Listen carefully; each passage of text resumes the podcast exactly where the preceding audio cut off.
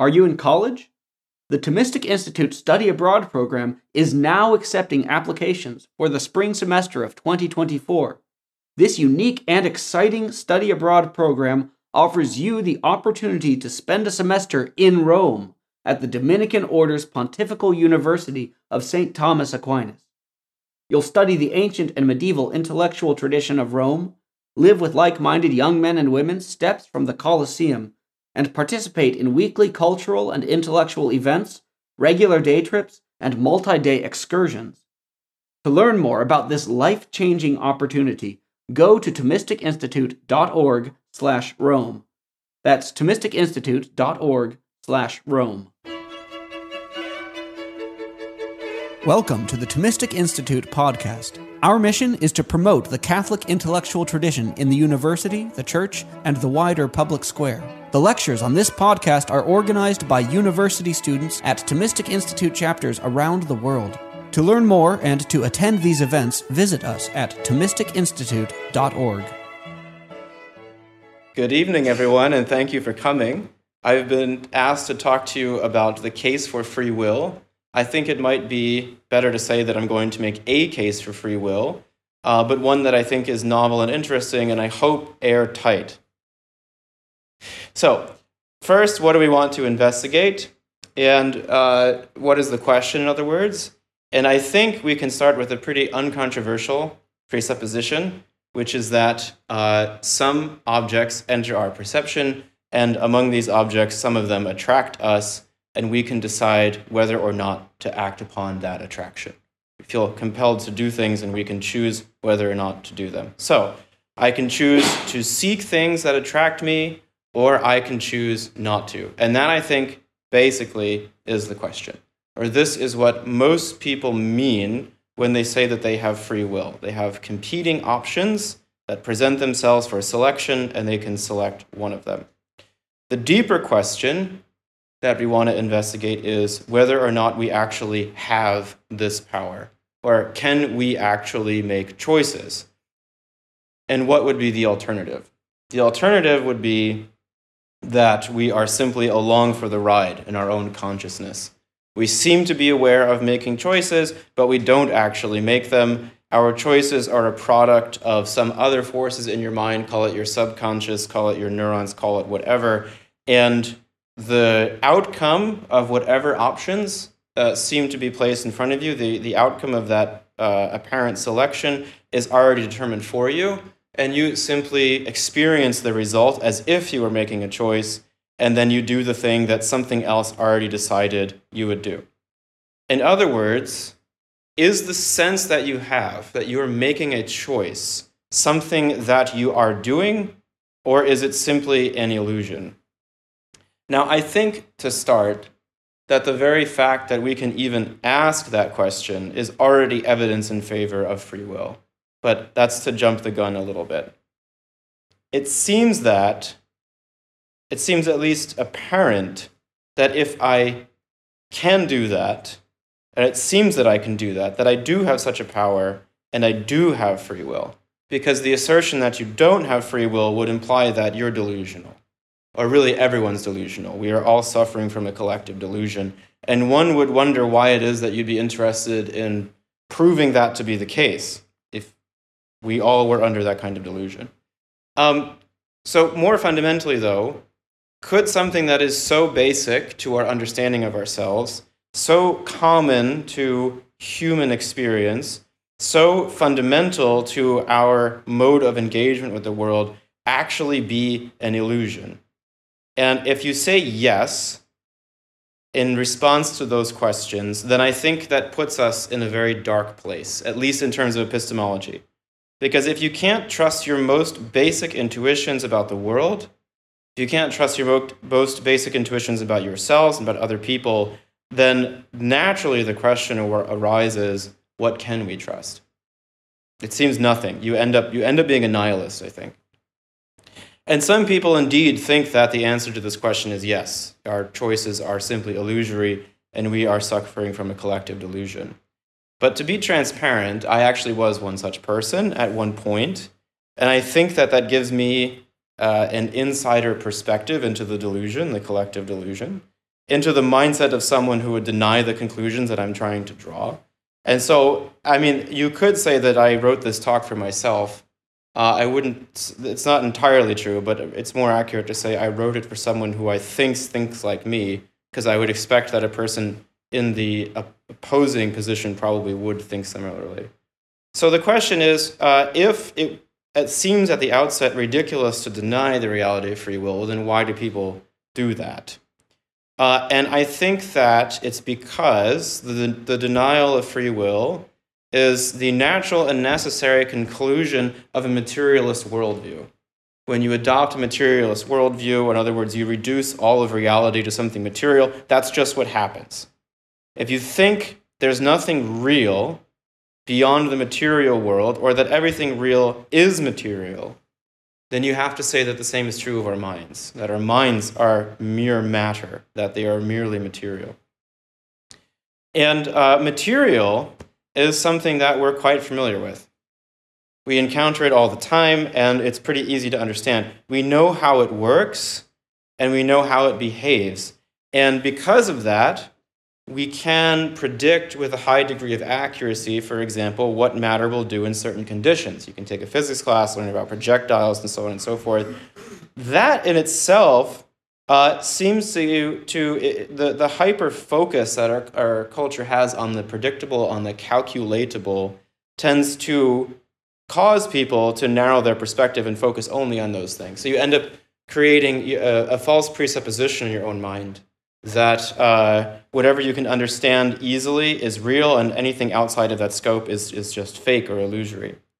Um, now, since you can predict the behavior of uh, material things with a high degree of accuracy, uh, and you apply this to everything, it seems that everything should follow the same rules. So, for example, what this means, if you are a materialist, is that everything that is made of matter is nothing more than the sum of its parts. If you can understand all of the parts, you can understand the thing. So, a sophisticated machine, for example, no matter how impressive it is and whatever crazy things it can do, it is still limited in all the ways that matter is. So, a machine is bound by space because matter is bound by space. It follows the laws of physics because that's what material things do, and it is determined by the laws of physics. So, if you had perfect knowledge of all of its parts, you could explain all of its behavior, and there would seem there would seem to be nothing more to it than whatever forces were present at its origin. And it's not hard to see how such a thing as this would not be free, anything that is material only. Every one of a machine's actions or movements is caused by something outside of itself. At best, a machine, a highly sophisticated robot, would follow a program that's put into it by another agent. So something like that cannot be the cause of its own activity. It, that is, with respect to the conversation about free will, it cannot act for reasons that are proper to it. It doesn't have its own reasons for acting. It, it, it acts for the reasons that something else put into it. So it does what someone or something else wanted it to do. And this is perhaps a more precise way of phrasing the original question. So, what are we looking for? The question, are we really free, can be answered by saying, do we act for our own reasons, as reasons that are proper to us, or do we act for reasons that are not proper to us, that are due to some forces that we're not aware of? In other words, are we compelled? So, this is what we're after, for example, when we seek whether a certain action was voluntary or not. So you can think of practical examples. For example, uh, your friend says something rude to you. Does this mean that your friend was actually trying to be rude or was, was being insensitive, or was that person simply in a bad mood? If you say, well, she was in a bad mood, does that excuse her behavior? Does being in a, in a mood excuse somebody's behavior? And if so, that indicates that the cause of your rude remark was not your will, but rather your mood. And so there's some attenuation of your responsibility. Now, why would that be the case? Because at least part of the reason is that if you're in a bad mood, that shapes your perspective. that causes you to look at certain aspects of a situation. So if you say, for example, I'm sorry, I didn't mean to say that, I was angry, well, what, did, what does anger do?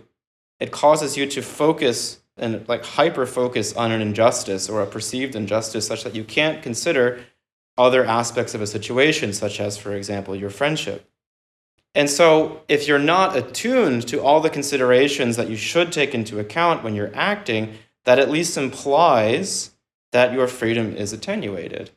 That you're not perfectly free. And if, you, if freedom then admits of degrees, well, then it can admit of higher degrees. And it implies at least that a person could be free in acting. Um, say, for another example, uh, a person accidentally kills someone with their car. Is it relevant to ask whether they were asleep at the wheel? Certainly. Is it um, relevant to ask whether they were under the influence of a drug? And if that happens to be the case, then should you ask further whether the person knew that that drug would affect them in such a way or at such a particular dosage and so on? In other words, we're getting at questions about a person's knowledge. Why do these questions matter? These sorts of questions matter. These sorts of questions come up in a court of law, for example, when you're trying to discern the difference between murder and manslaughter. You want to know how responsible somebody was based on how much they know.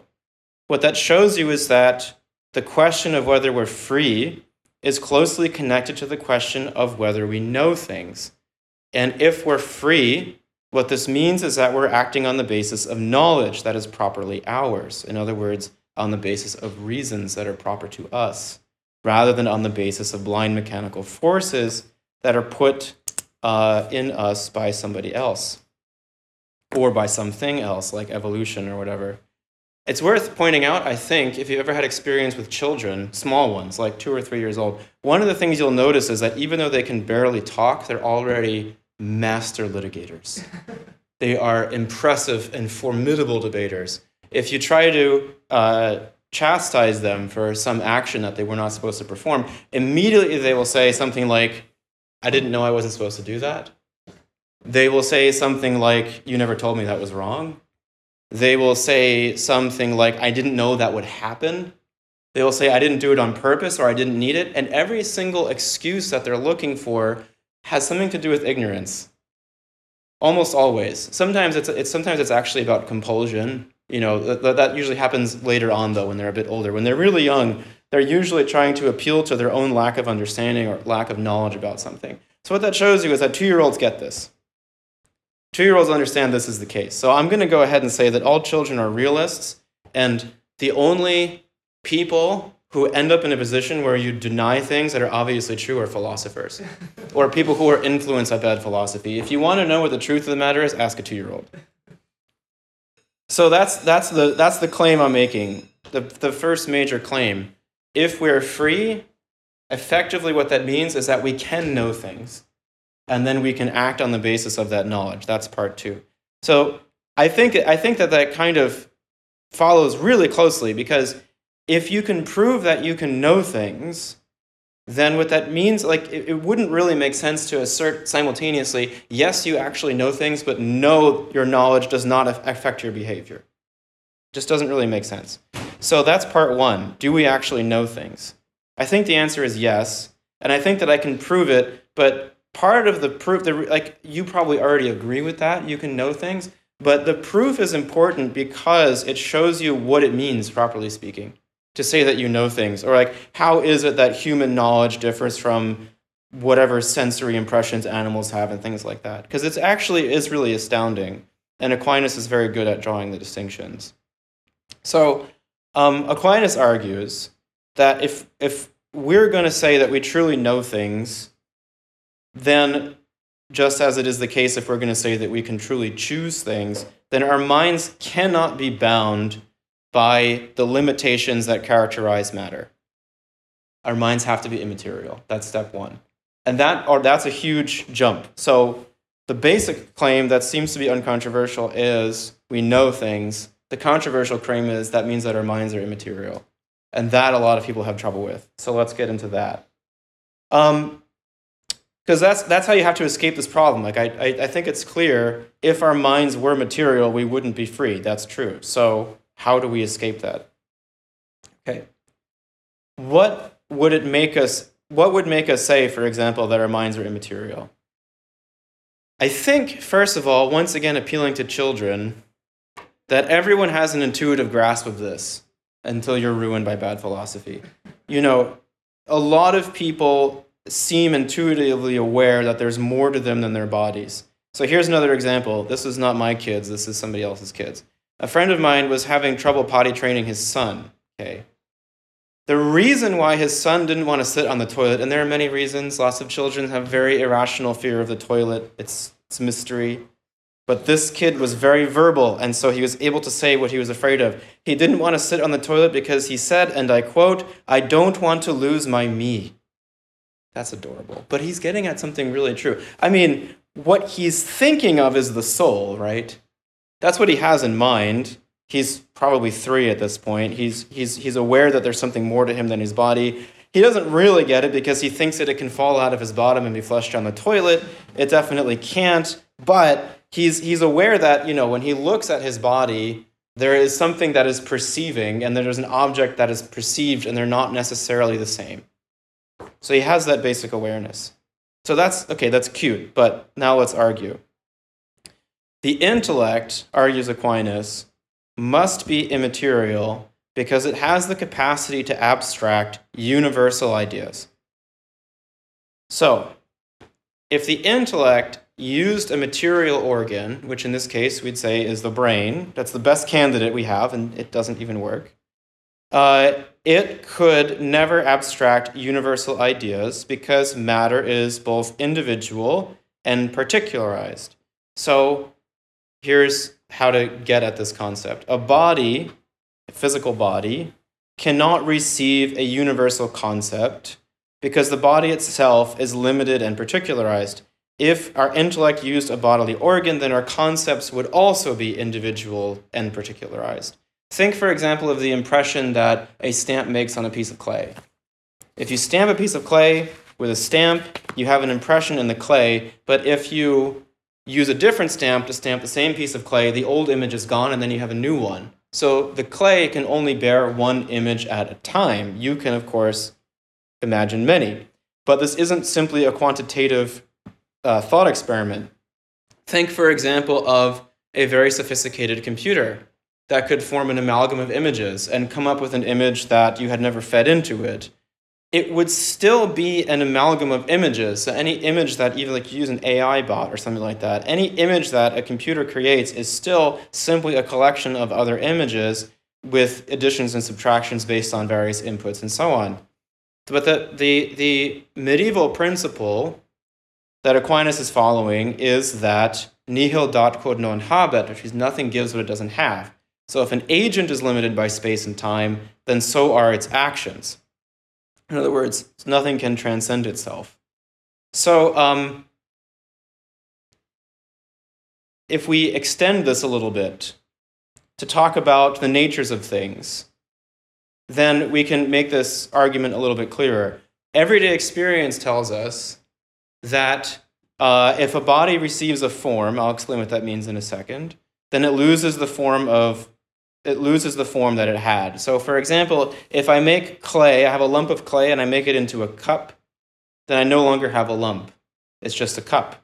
And if you make it into something else, then you don't have the cup anymore. Or if you burn wood into ash, you don't have wood anymore. I have a cat. At one point, she was small. Now she's big. If she's big, she's not small anymore. But when your mind gains a new form, it does not become corrupted in the process like this. It doesn't lose the forms that it already had. So, if your mind were a body, it would not be able to acquire knowledge about the natures of all the things that are around us. It would just be an amalgam of all the things. It isn't an amalgam of all the things, it's truly universal. So, consider, for example, an analogy, right? Uh, your pupils, or more accurately, the, um, the cornea of your eye can't have any color. If it did, it wouldn't be able to be open to all colors. You might notice, you might think it's weird, for example, that my glasses have clear lenses. I tell you that's very deliberate. Because if, my, if the lenses were red, then I would only be able to see red because only red could pass through. But in fact, they're clear. They don't themselves have color, which means they're open to all colors. They're not limited by color. Uh, so, similarly, a material thing, for example, can be either hot or cold, but your minds can consider the forms of both hot and cold simultaneously. All right. Now I'm going to ask for your help a little bit. I'd like to ask you, I'm going to do a, an experiment with you. Do me a favor and try to think of a color that you've never seen before. Okay, who's done it? Good. Good. Once somebody does it, then I have to think of a new argument. Okay.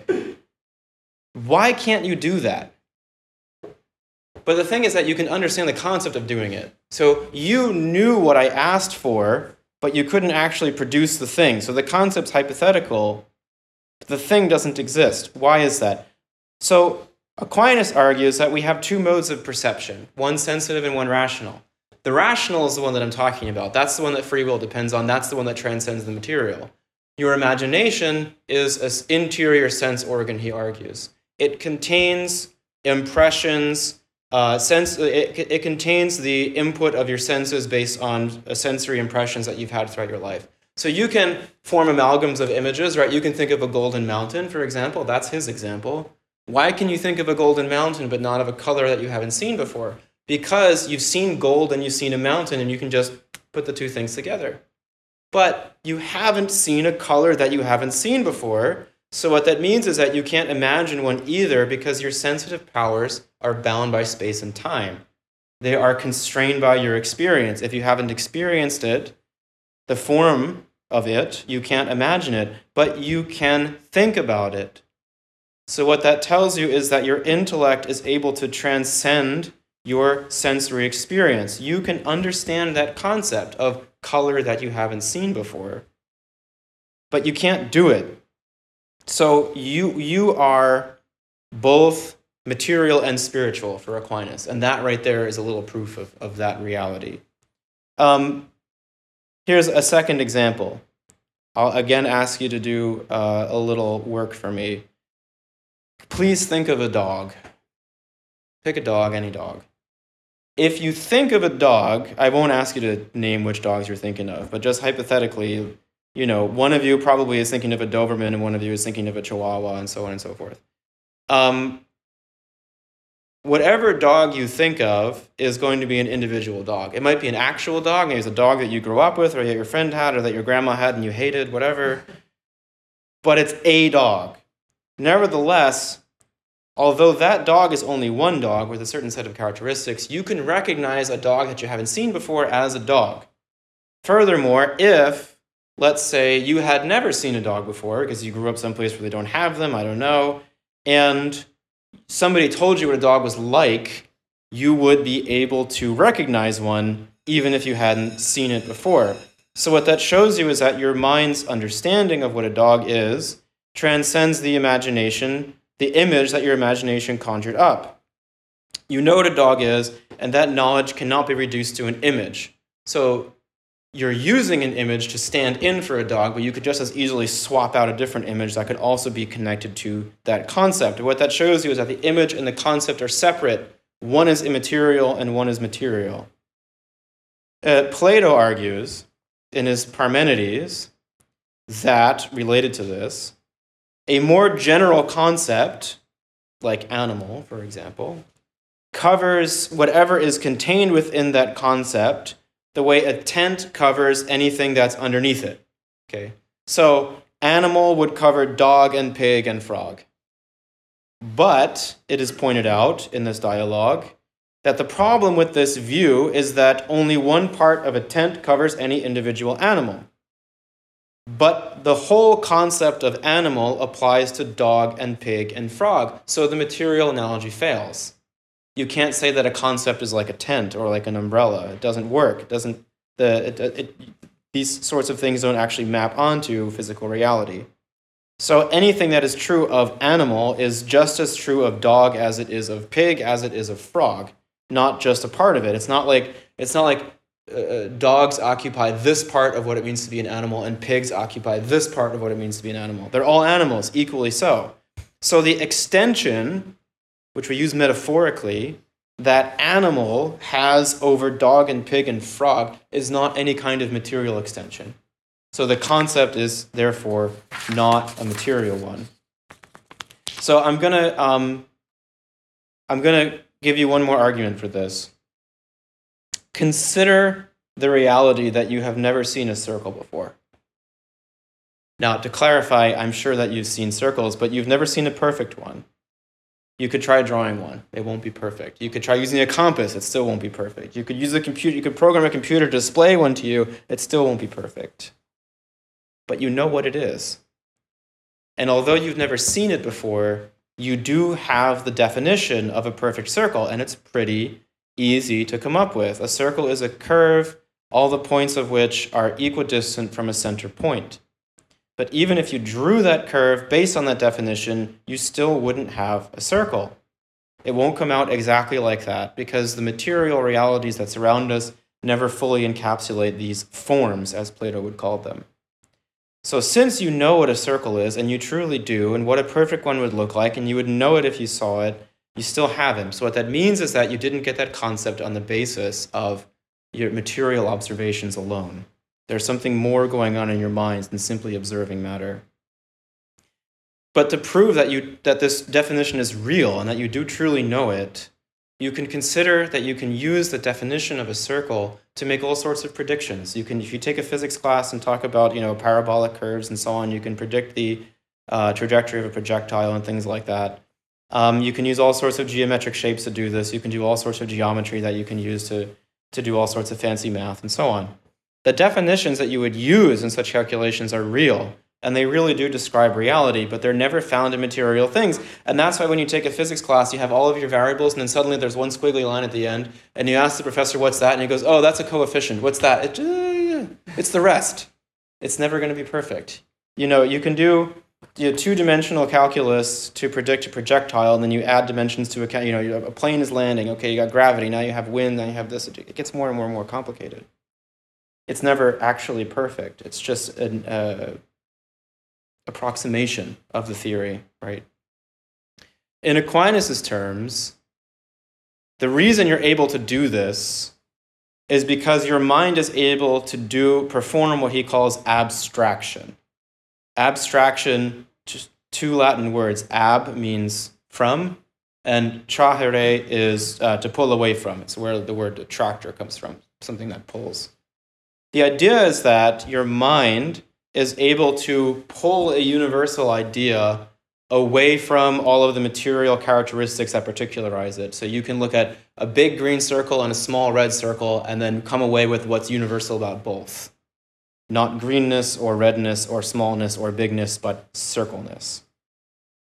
So every circle meets the definition that I gave already, but circles are all different. They can be drawn in chalk or with marker or with whatever.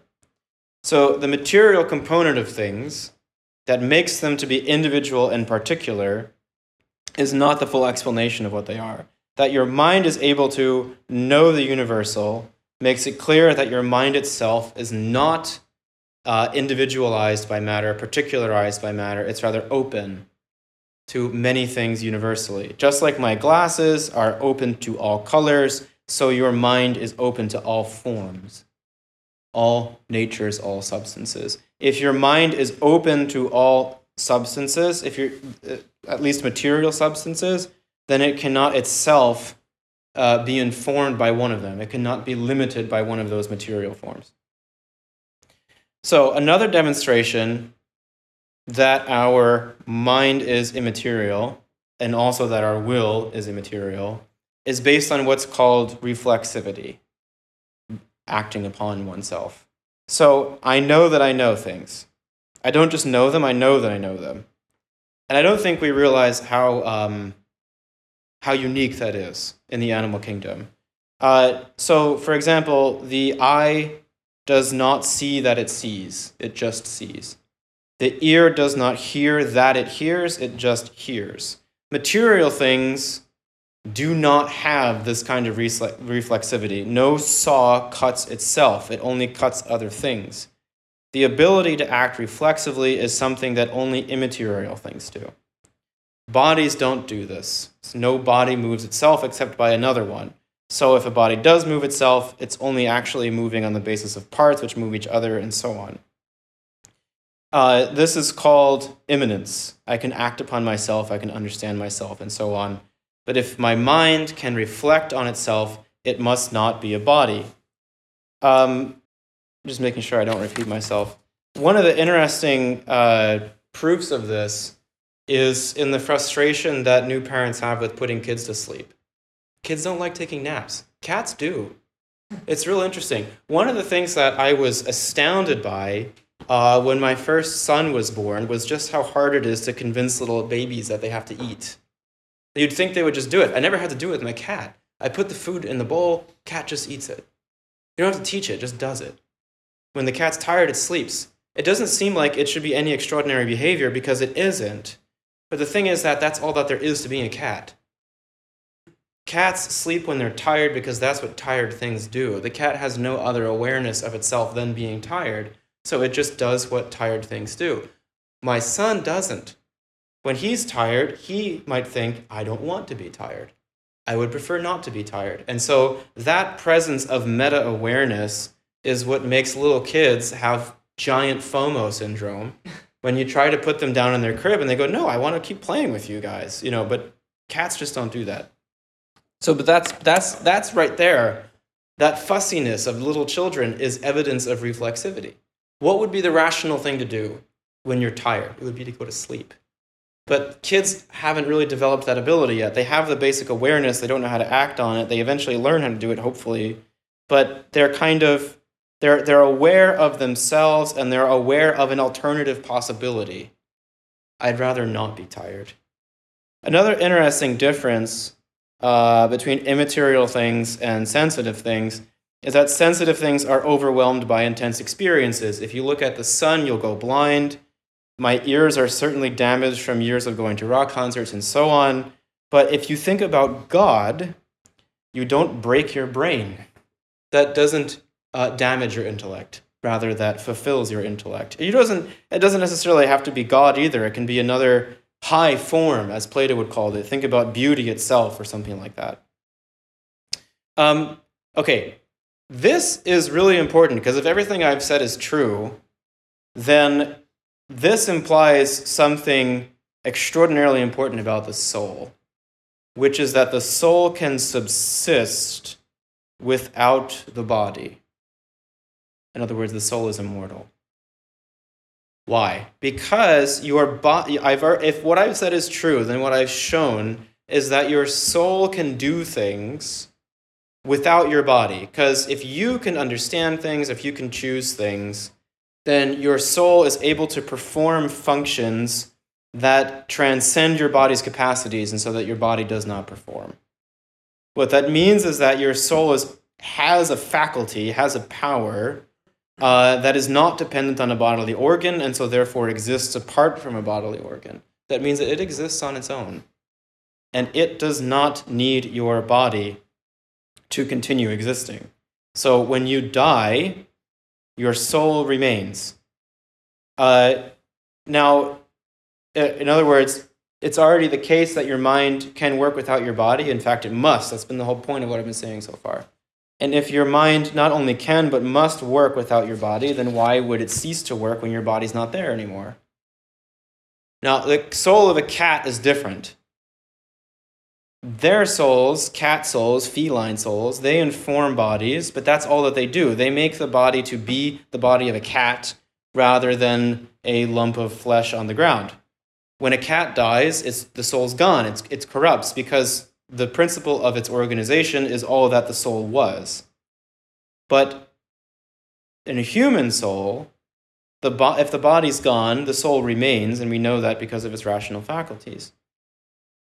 What this also means, which is also an extraordinarily important implication, Aquinas argues, is that the soul is not the product of material generation. It is not produced by parents. Just like you can't make an angel, you can't make an angel factory, so you can't make a human soul. Only God can do that. Why? Well, it can't a soul can't be a human soul can't be produced by something material because it's immaterial and so it transcends uh, material nature. But it also can't be produced by something spiritual because spiritual things don't undergo generation and corruption the way material things do.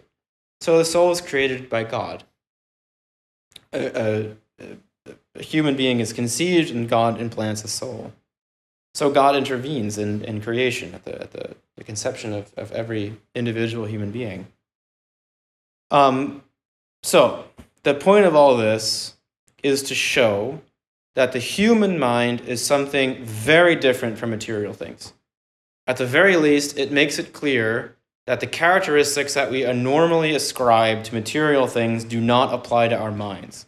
And if that's the case, then we should be very wary of presuppositions that we bring to the table when we start thinking about the will. Shouldn't bring materialist presuppositions into the consideration. So now let's think about the will. For Aquinas and for the medieval scholastics in general, the will is called the rational appetite. In other words, it's the appetite that follows reason. It is the inclination that we have to things that is based on our knowledge. That's basically the definition of it. You know something, you can judge that something is good and that you should pursue it, and you can act on that inclination or that knowledge of that inclination. The, the actual inclining, that's the will. So, in other words, our will is the inclination that we have toward things that is based on our knowledge. So, when you desire to go to college or to become a lawyer and so on, that's an activity that you perform with your will. And it is always going to be based on knowledge. That's why, when we want to test whether somebody is acting freely, as in the case of the drunk driver or the, you know, impaired driver, whatever, we ask whether that person knew what they were doing. Again, children are happy guides. When you accuse children of wrongdoing, their first excuse is to say that they didn't know that what they were doing is wrong or that it was an accident and so on. They appeal to their ignorance. So to have free will means that you are able to make choices on the basis of knowledge. And if you do something and somebody asks you, why did you do that? And you give an intelligible answer, that intelligible answer will always be based on some knowledge that you had. And if you are able to do that, that means that you had free will. So a lot here hinges on whether we actually have this knowledge, and I hope I've shown that we do. What sense would there be in saying that we can know things, but we can't act on the basis of this knowledge? Or that knowledge um, is not an illusion, but our actions on the basis of it actually are illusions? It doesn't really make sense. So if this is easy to accept, that we know things and we can act on the basis of our knowledge. And furthermore, that the mind is not merely material, and so it isn't restrained by the limits of matter, then the conclusion that we have to draw that we have free will follows pretty readily. So then, what objections are there? I'm going to address one important one the argument from predictability. Is it not the case that we can predict what other people will do? The more we get to know them, their behavior seems to become more predictable to us. This is certainly true, but it shouldn't bother you. In fact, it should encourage you.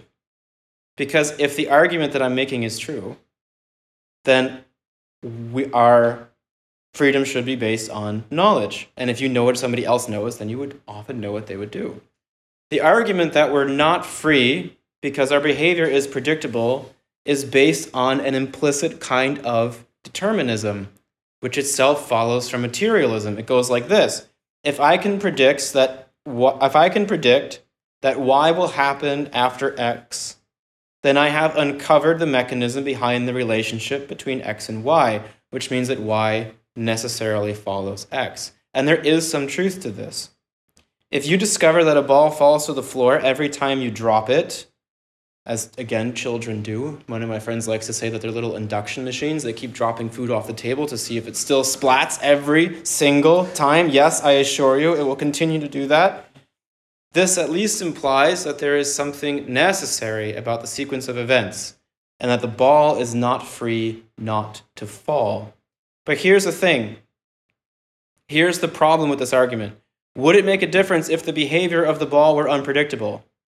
What if balls were capricious? What if they were totally unpredictable? What if, when you let go of a ball, you had no idea what it was going to do? You couldn't predict it with any certainty whatsoever. Would that suddenly make balls free? No, it would just make them unpredictable. It would make them capricious. If a human being's behavior is totally unpredictable, we wouldn't say, this person is free. We would rather say, this person is crazy.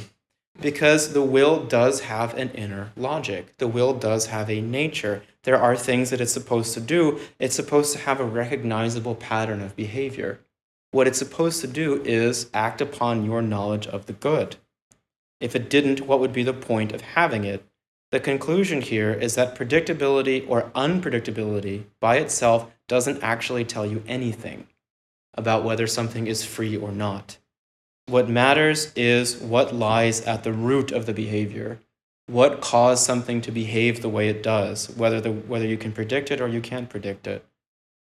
For Aquinas, the will is our inclination toward the good, just as the intellect is inclined toward the truth.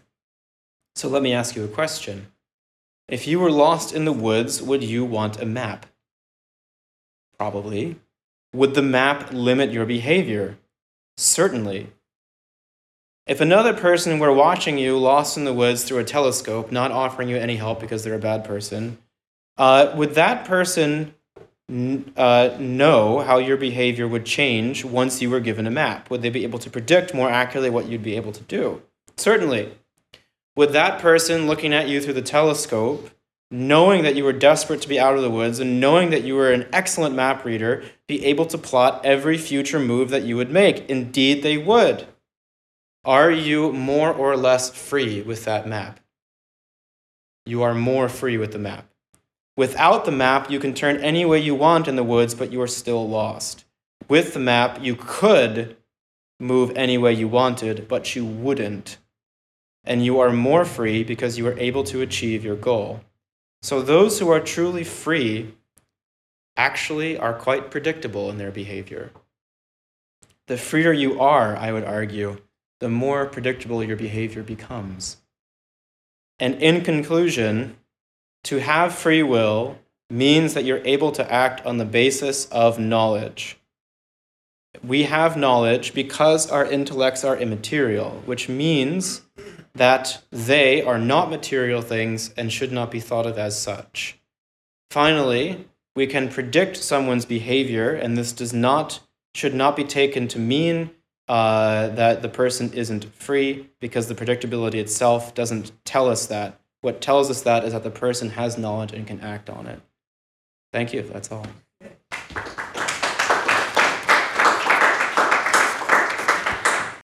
Thanks for listening to this lecture on the Thomistic Institute podcast. The generosity of people like you makes this podcast possible. If you enjoy these talks, please consider showing your support at www.thomisticinstitute.org/donate. Your donation of even a dollar helps us reach more college students and many others with the powerful truths of the faith, and it ensures that we can keep publishing top notch lectures on this podcast. Thanks a lot.